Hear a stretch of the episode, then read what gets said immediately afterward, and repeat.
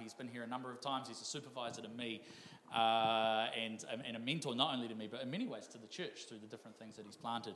And this morning, he's coming to speak about influence. Uh, you know how close this, this topic is to my heart. We did a whole big series on influence last year and prominence. And, and, and this morning, Rex is going to talk about influence in a way that is just going to build beautifully and challenge you and inspire you and equip you. Uh, he's the director of Caleb Leadership Ministries. As I say, he's my supervisor, so you know he's got some qualifications to be able to do that. Thank you, Jesus. Uh, so, would you please make some top of the south welcoming for Rex Booth?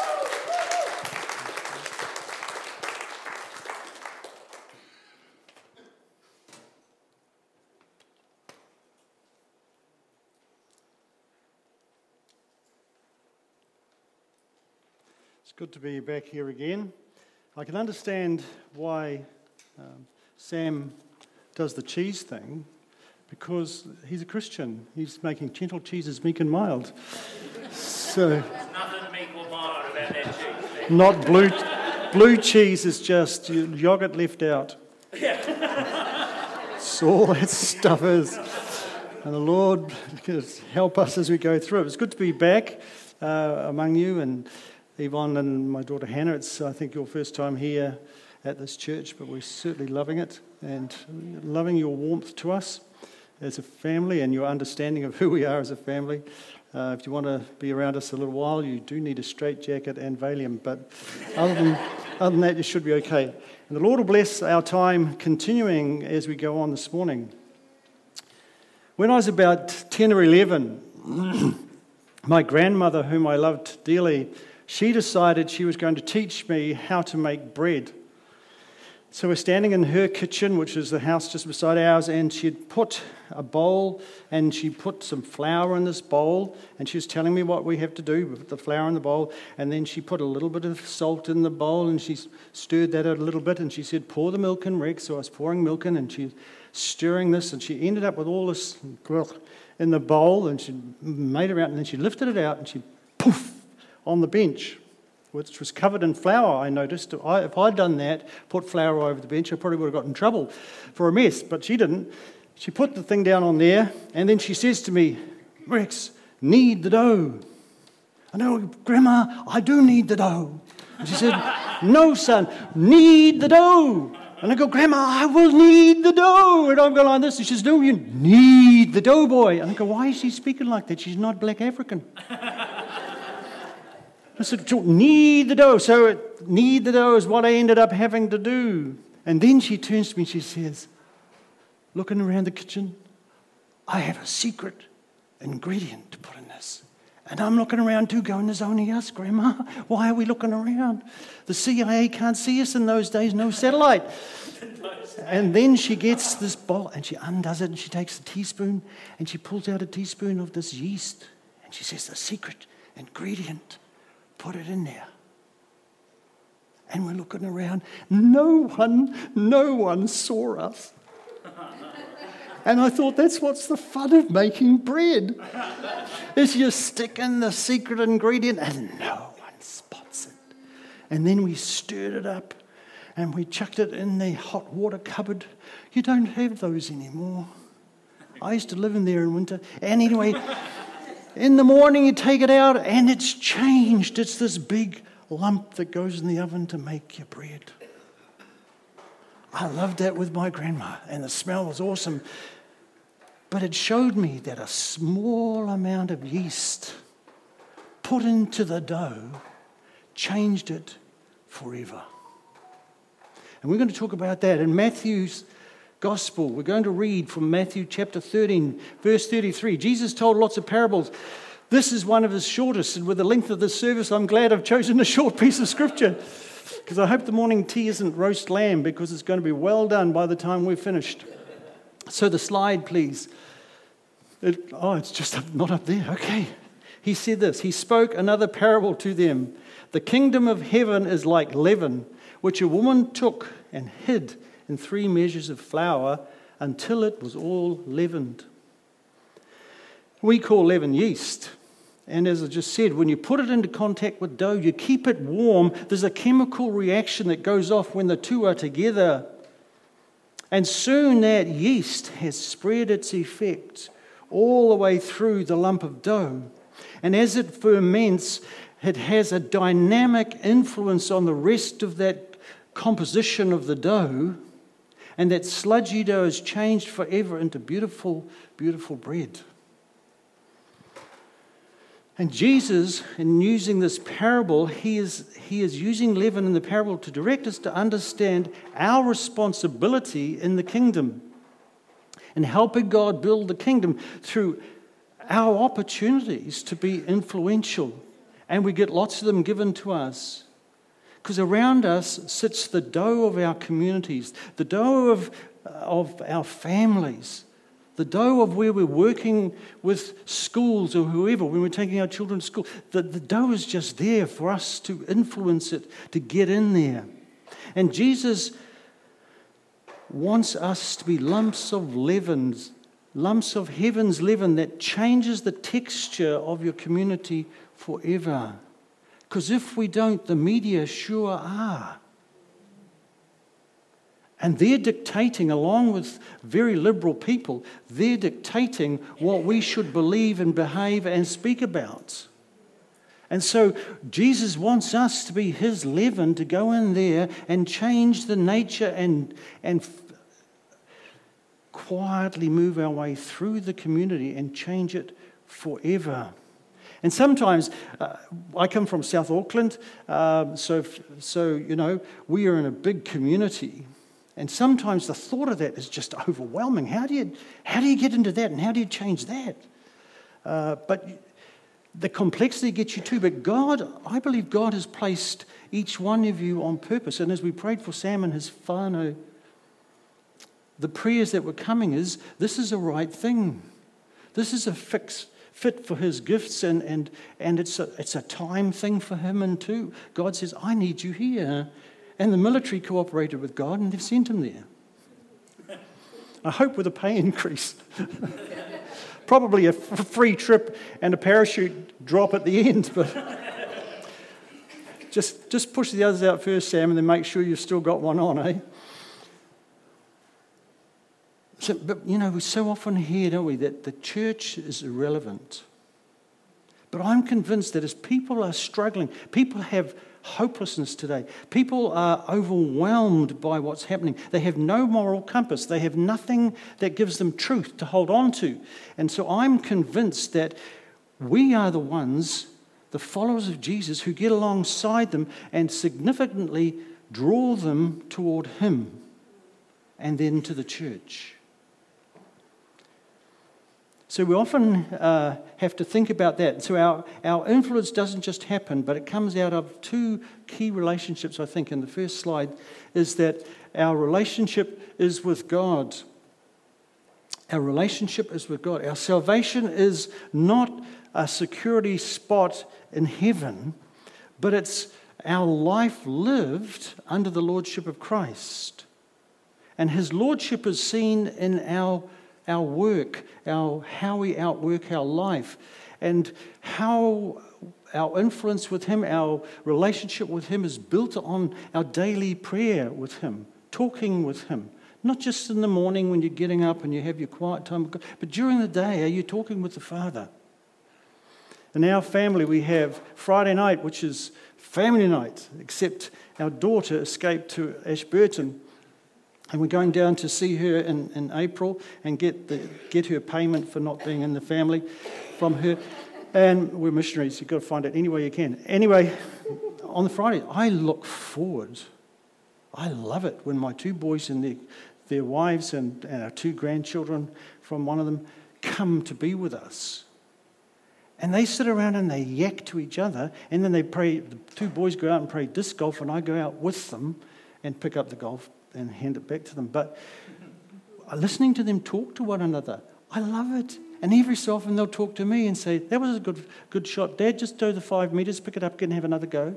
And, you know, but it's lovely. And then we sit around food together and we chat about stuff. And then one of them will start a discussion on something and away we go. It's a lovely time. And when you're building that relationship with Jesus, that's what you've got to look at it. That's how you look at it. When you're sitting there and having a quiet time, but during the day, talk to him. Talk to them and tell them what's going on for you and say, hey, oh, that was a really neat encounter I just had then, Jesus. What's the next one? And so we build our relationship with him. You know, James, in his, book, in his letter, he said in chapter 2, he said that faith without works is useless. So Jesus expects us to do his, do his thing. And he's given you different gifts and abilities to go wherever he wants you to, to do, use that gift and ability to serve him in his kingdom. The second relationship is our relationship with people in our circle of influence. While leaven remains on the bench beside the dough, do you know what happens? Nothing. But once you put it in there with it, it starts to make a big difference. And it adds, if, in our lives, if we're adding the heat of the Holy Spirit, then the reaction happens and it changes us and it changes the people that we are working with. It works on them. And we need to understand the importance of developing relationships where the reality of our faith could be seen. And we had 10, 11 of, of uh, your, your brothers and sisters here who spent Thursday night, Friday night, and all day Saturday with Yvonne, Hannah, and I working on how we can build relationships with much more confidence and with much more focus and purpose. Before COVID struck, we used to run a bed and breakfast, Yvonne and I. And one uh, day we had a van load of Australians. Any Australians here? Oh, good. I see that hand. I've got to be careful now. Listen, I'm just, this is, this is serious. This better not be recorded. I am quarter Australian, so just, okay. you, can, you can tell the way I drive. Um, anyway, they came, and there was three couples. And the three men were Australian males. And one of them, uh, they were sitting around the table and we were t- talking together, having, they were having a meal, and we were sitting there chatting with them. And they found out what I, I do for a living, and that normally kills the conversation. But they were all Catholic, except one who stated categorically, he was about like your height, Sam, and he, he stated categorically, I'm an atheist. I go, oh, that's your faith. But I didn't say that at the time. Um, but one of them, the lady, one of the mother, wives, she was, I think she was a born again Catholic. She's passionate. However, she took the boys out partway through uh, their dinner. I thought, oh, where are they going? But the boys followed her out, so I knew who, who was the leader of the team. It was her. And then they came back in and they apologised. And I go, what for? Oh, the language we've been using. And she just told them he's a pastor, watch your language. And um, I said, don't have to. Um, anyway, Hannah would, just put Hannah to bed, and, and Yvonne and I were just cleaning up in the, in the kitchen, or I was watching Yvonne do it. And then um, we heard weeping coming from down the hall. So we whipped out thinking Hannah might have been in trouble. And the women are standing outside Hannah's room.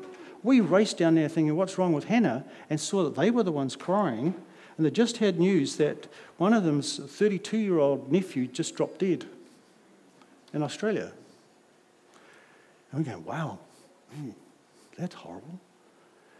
And so we invited them to all go back into the lounge and spend as much time as they wanted to, and we are available if they want. So Yvonne and I went and sat in, in another room, and I was praying for them, and Yvonne was looking out uh, scriptures and so on that we could share with them. And we said to the lead lady, uh, if it's appropriate, would you like us to pray with you?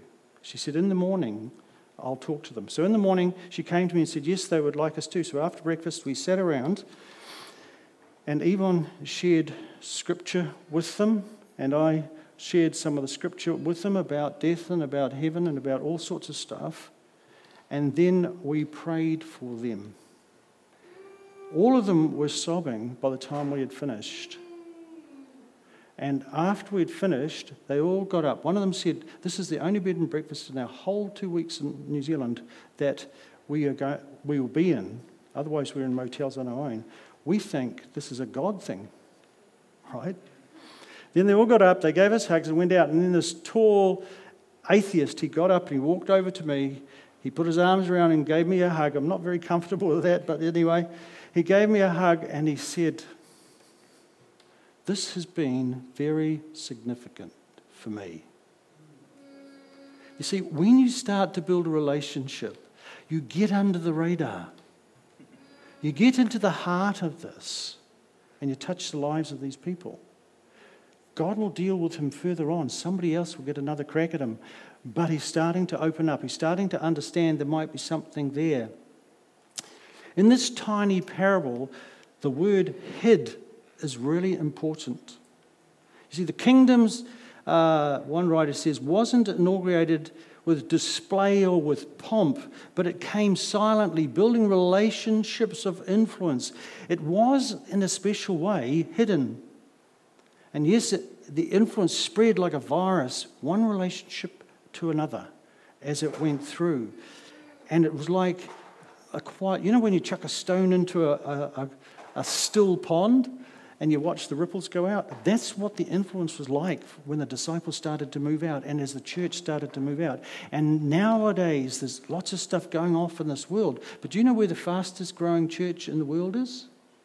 Iran. China's a second, but Iran is just passing them. It's all underground because they get killed. When it's found out, some of them are getting killed for their faith. And so they're meeting in tiny small groups and they walk to those small groups and, the, and, and they just come from all over the place and quietly come, do their time together with Jesus, and they quietly go. And it's a lot of young people in Iran coming to Christ. Isn't that awesome? Bring on the persecution. See, the hiddenness in, in a book Rick Rusaw wrote is called Externally Focused Church. He said the early church grew as they served with compassion and kindness. And today, with all the dysfunction that's going on, all the vaccine, non vaccine hatred and stuff that still sits in the background, and all of that, we have to act with compassion and kindness to people and listen empathetically to what they are going through because the early church didn't rely on direct mail or large special events, but they still got their message across. See, I believe that people begin, uh, uh, sorry, I believe that we begin to be people of influence by building relational bridges, which is what we've been talking about the last couple of days in our community, which go on to influence them for the kingdom.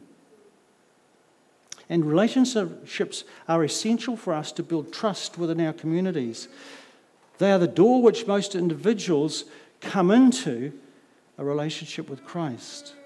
So the preaching and so on doesn't gain people into the kingdom very well, but relationship brings the person to hear that message. Then they come to Christ. Mark Mittelberg, he wrote that we are people of faith, and faith he defines as God inspired risk taking. We must become courageous Christians before we become contagious Christians. We've got to have some courage uh, before we can step out. We have to have that courage, and then we become contagious.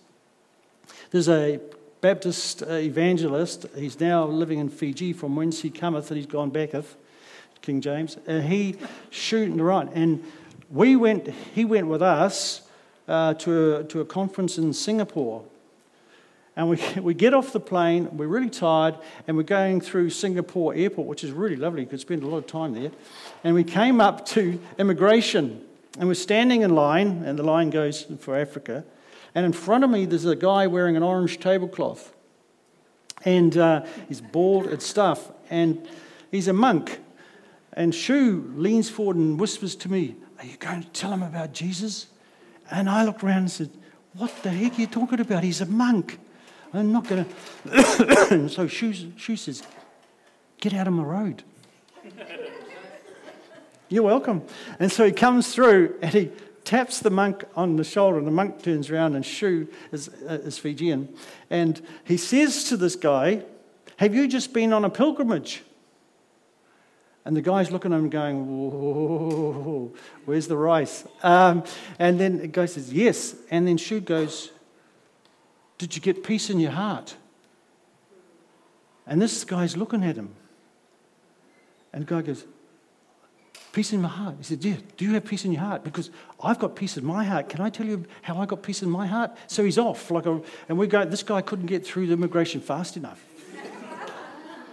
We all jump in the taxi to go to wherever it was we were staying under a bridge somewhere in cardboard boxes. But we got in this taxi, and as we were roaring along, Shu leans forward to the taxi driver and goes, Do you have peace in your heart?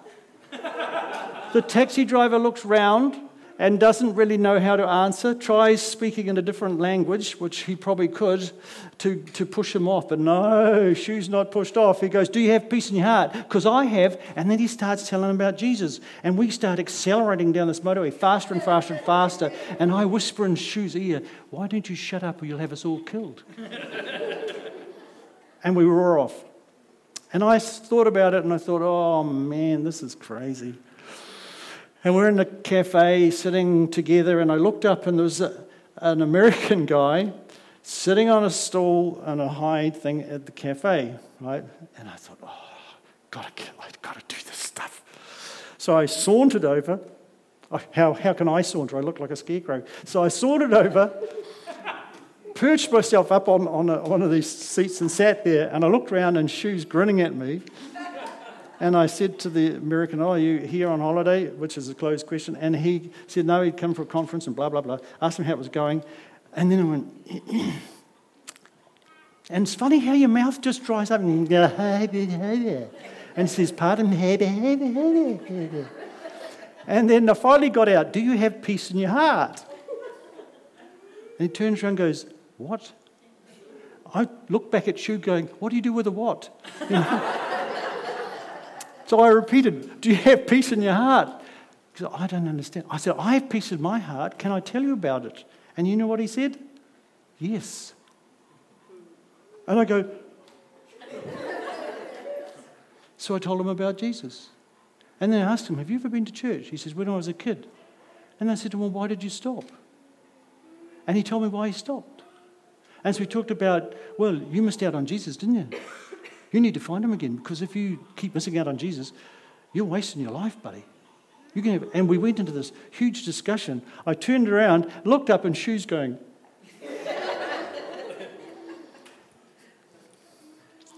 we have to become courageous. We have to break out of our timidity and get a little courageous and watch what God does with that.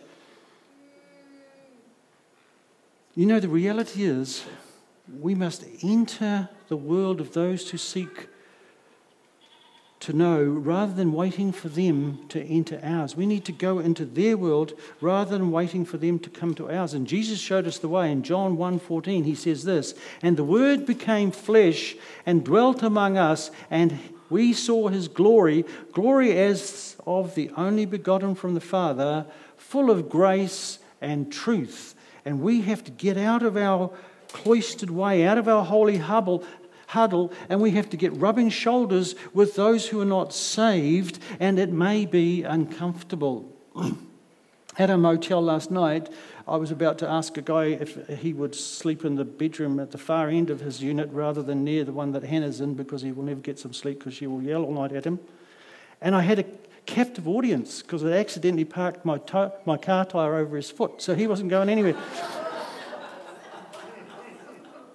So we had a chat, but my word, there was this deep frustration and anger at the government and what's happening around our country and what's going on and so on and so on. And he was just, it just came pouring out. It was really uncomfortable. But I listened and talked into that with him. We unfortunately didn't get on to uh, anything about Jesus because he asked me to shift my car. But um, the, the opportunity was there and waiting to see is God opening this up. But at that time, no, he didn't. He just allowed me to be present to let this guy download a whole pile of frustration that he was feeling. If he'd stayed another night, maybe we could have had another chat that could have gone a little bit further about do you have peace in your heart? You obviously don't. Let me tell you how I have, even in this context of this rough world. So, away you can go and you can start that sort of chat. Eric Swanson wrote this. He said, To be a people of influence requires perseverance and determination over the long haul. One of my favorite Old Testament characters uh, who became a man of influence is Joseph. And you can read in Genesis 39 following, you can read about him and his life. He was sold to the Midianites. Then the price was bumped up and he was sold to Potiphar, who was uh, captain of the guard for Pharaoh. But he gained respect and he had four essential qualities, I think, that he did it in. He had character, competence, compassion, and companionship or relationship. And he used those uh, in wherever he was. And in Potiphar's household, he was using that and he became very uh, influential in Potiphar's household. So much so that the devil got the wife to try and seduce. Uh, Joseph, and Joseph said, No, I don't want to borrow that. So she made stories up, and he ended up in prison and it was an unlikely place. But he soon became the 2IC to the boss of the prison, and he's a prisoner. Just using those four things. He just used his compassion. He used that depth of character. He used the competence he had. And he used that companionship, the relationship building with the boss to get to that place of trust. And on he went. placed in that unlikely place, I think I would have been a bit angry about being chucked in prison for something I hadn't done. But he wasn't. He knew that God had placed him there in preparation for a wider influence. And as you read on, he gets a chance to interpret a dream for the king. And finally, in all of that, he becomes 2IC of the kingdom. That's influence, isn't it? And the king says this in Genesis 41 only in regard to the throne Will I be greater than you? Wow. That's huge influence. A Jew in Egypt. And there he is. So, how did Joseph become a man of influence? We're going to rip through these fairly quickly because you, you, otherwise you'll all be asleep. Joseph was following in the will of God even from an early age. He had dreams and he interpreted dreams. He started getting dreams. He probably started wondering, where are these from? Then he started understanding what they meant and he started saying them. And remember, his brothers got really jealous of him. All those kind of things happened. But he started at an early age. You were talking about the children, right? And, and so you. You were, gave us that really neat word about the children. Children, it starts now. The devil attacks them now, but Jesus wants them now too. And he, he, he wants them to start learning how to handle the variety of gifts he's going to give them. And your son up here playing the guitar, it's great, isn't it? He's learning, he's learning to worship and use his gift to help us worship. So that was what he did. He, second thing is, he built relationships with those in his circle of influence. For example, Potiphar, and then the jailer, and so on. Wherever he was, he's looking for who is the man of peace, who is the woman of peace, who can he get alongside that he actually connects well with, right? And then he can build that influence and certain levels of gifting or whatever. We can touch different people in different ways. I can, I can get alongside certain people uh, in a way that some of you couldn't but you could get on with some people that I can't, right? And so that's why I say God's put you where He wants you. You just look and see where that circle is. The third thing, and this I think is one of the biggest ones for him, is he applied the same love of God and moral character to everything he did. So it wasn't just every so often he acted in this particular kind of way, it just was who he was. And a non Christian can understand when you're putting your Christianity on, and he can understand when you take it off. And we have to learn to wear that all the time. The other thing is, he understood his role as servant of God and he, in his daily work, and he understood lordship in that context. When you go to work, when, you, when you're doing whatever it is you normally do during the day, that's where you're going to find ministry. That's where some of your ministry opportunity can come. Every day, your daily work, servant of God. And the servant of God is there to be leaven in the community. The servant of God is there to be light in the community. And so every day, even if it's a hard time in your workplace, understand that God has got you there. He is Lord of your life. And you're there to serve Him, let alone the company you work for. And then, and you're asking them, how do I deal with this person? They just, I just want to throw them out the window of the third floor. Fortunately, we're only a one story building. So it's saying, God, how do I? And He'll change you. And then you can change the situation. The fifth thing there is that, irrespective of his situation, which is carrying on from what I just said, he did what was right and best for others. He did what was right and best for others. He wasn't selfish. He wasn't out to twist the arm of the, the, the head of the jail to get himself, I don't know, privileged position or to get out. He was there to try and get the best for the other prisoners. So we have to think about that because we live in a very selfish age, do we not? The sixth thing was he saw each situation as an opportunity to become a man of influence, a woman of influence that you can if you're a woman. So he, he was looking for the divine encounter, I call it, the divine opportunity. What is, what is happening around me? Is there a divine opportunity happening right now, or is it not?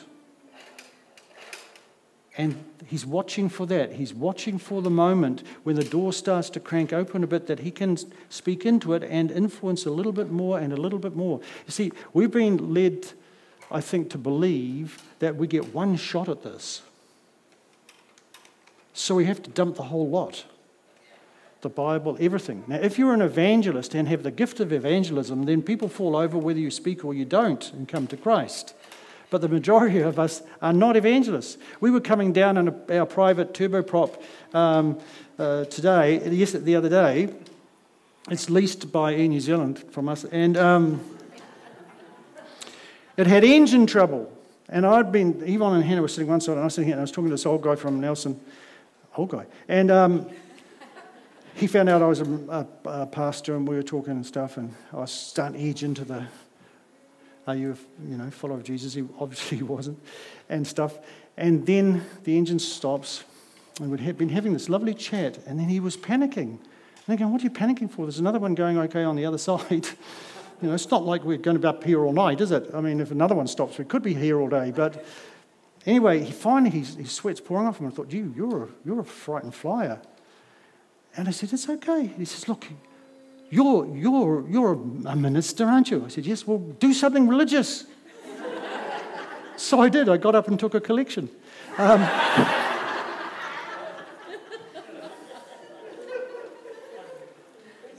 and so the seventh, seventh thing that, that Joseph did, he allowed his influence to grow beyond his close circle of influence and out to the nations. Right? He accepted the responsibility that went with that. Most of us won't have an opportunity that influences further out in the world, but we do not know who we're influencing that will have. As a pastor back in Manurewa a Baptist in those days, I would never have believed that God would use me to be an influence in other parts of the world. But He has. And the ones that I'm influencing in different parts of the world are going into scary, scary missionary contexts and winning people to Jesus.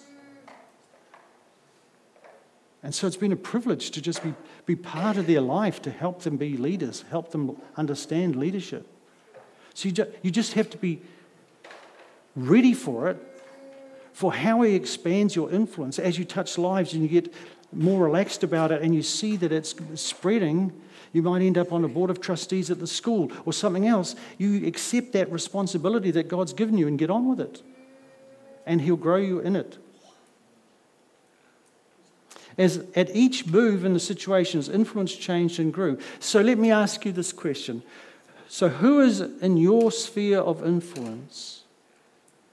The diagram that's just come up, I did that little picture myself. hey, I should have had a career in creative arts.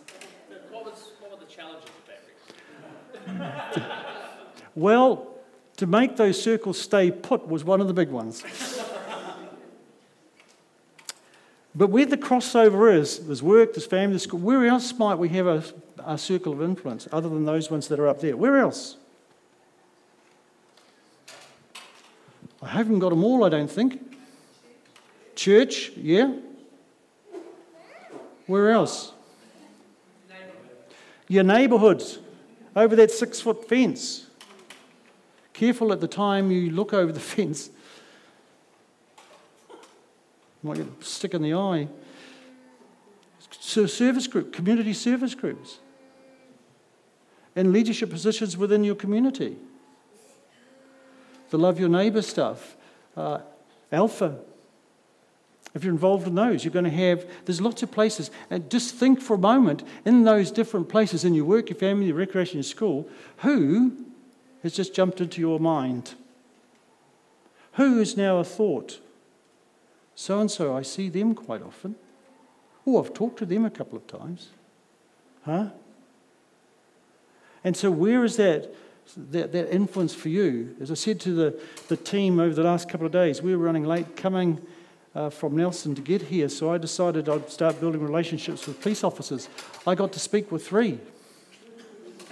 And each one gave me their name and address, and, and I think it was a gift. Although it said I had to pay the gift. I don't understand that, but we'll, we'll talk to them next time I meet them on our way back out of here.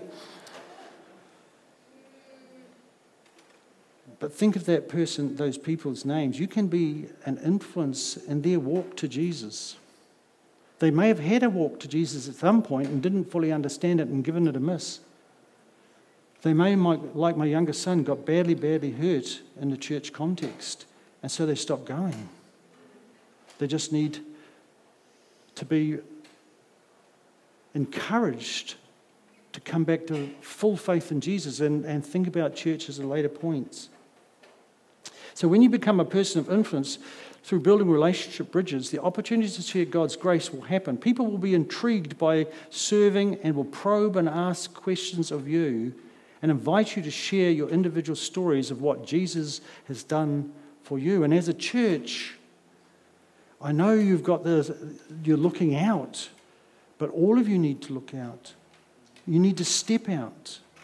At Manurewa, we took all my, we had ministry leaders, deacons in those days until I shot them all, and then elders, and we went to a, a retreat to, to discuss the vision that we had and how each of them, what part they were playing in that vision, right? And we're at a, a camping ground that's not far from where we live now. And one of my associate pastors uh, for the seniors, she was sitting there, and I noticed she was quite distracted, kept looking out the window. After a little while, there were several other people looking out a window. I couldn't see out it because there's a couple of blinds in the road. And so I stopped and said, What's going on? She said, pointed over and she said, There's a cow stuck in a paddock over there with a blue bucket over its head. Oh, gravy. This is in the middle of the afternoon. It's getting really hot, and I'd promised we'd have been out of there at a certain time. Anyway, I went to, to, to carry on and ignore it, and I thought, I can't. But if I stop and deal with it, then all these grumpy older fellas are going to be very grumpy. What to do? Please, Jesus, guide me. So I said to her, You go and deal with it and that's great. And so she smiled and up she went and she took off out. And I went to start again, but now everybody was interested to see what she was going to do. So we're all looking out this window, and she crosses over one fence, walks across the paddock, comes to a, uh, an electric fence. She crawls under the electric fence, and she's, she's an antique. She's not young. And she, then she had to climb over to another fence, and there's the cow standing there in the stinking hot summer's day with this big blue feeding bucket stuck over its head. And so she walked up, and she, we could see that she was speaking. I didn't know she could speak in moo, but she, she must have because the cow just sort of moved towards her.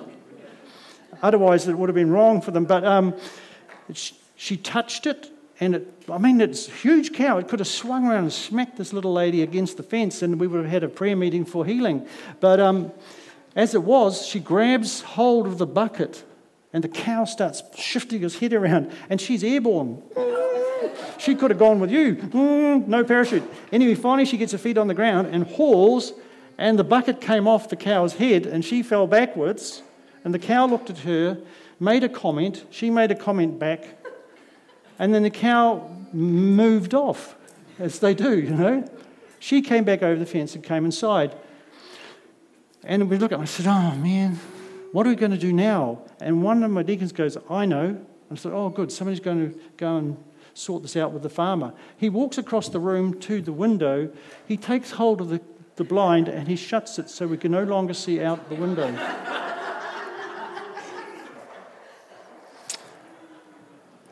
in the van going home, I suddenly hit the brakes, and everyone in the van fell on the floor. And I said, You know, we just missed something important. God has given our church a parable. And we called it the parable of the blue bucket. Our pastor, she did not drag the cow back across the paddocks into our meeting so that we could deliver it from the spirit of darkness. she, she, took a, she took a risk. She went out into the cow's environment. She touched the cow. She ministered to the cow by freeing it from the dark place it was in and bringing it to some light, and then she left the cow to make its own decision. The cow did not follow her back to come and move in with us. And we realize that God is saying, Yes, I want you out there. I want you to pray together and then get out there, climb the fences, go under the barbed wire, go up to the uncomfortable, and find where the darkness is for them and bring them into the light. And we know the light is Christ. If you need today to say, God, I just want a bit more courage, then when we've finished, and I don't know when that is because I'm nearly finished, but who knows after that then come and we can pray for you and ask God to give you that, that courage, to allow you to start climbing the fences with no other expectation that it's going to be great fun, a huge challenge, and will ignite your faith like nothing else. Let me pray for you. God and Father of our Lord Jesus Christ, we really thank you that you have put us in a place, a place to be influential a place to share the love of God, a place for us to be compassionate, empathetic, to be courageous, to share the peace we have in our heart because of what you did on the cross and what you did in the resurrection. I pray that you give us your peace deep in our heart that we can be influential in this town and see many people come to Christ. I pray in Jesus' name. Amen. Awesome. Thanks, Rex. The things that I love about when you preach is that we get left with this sense that I could do that.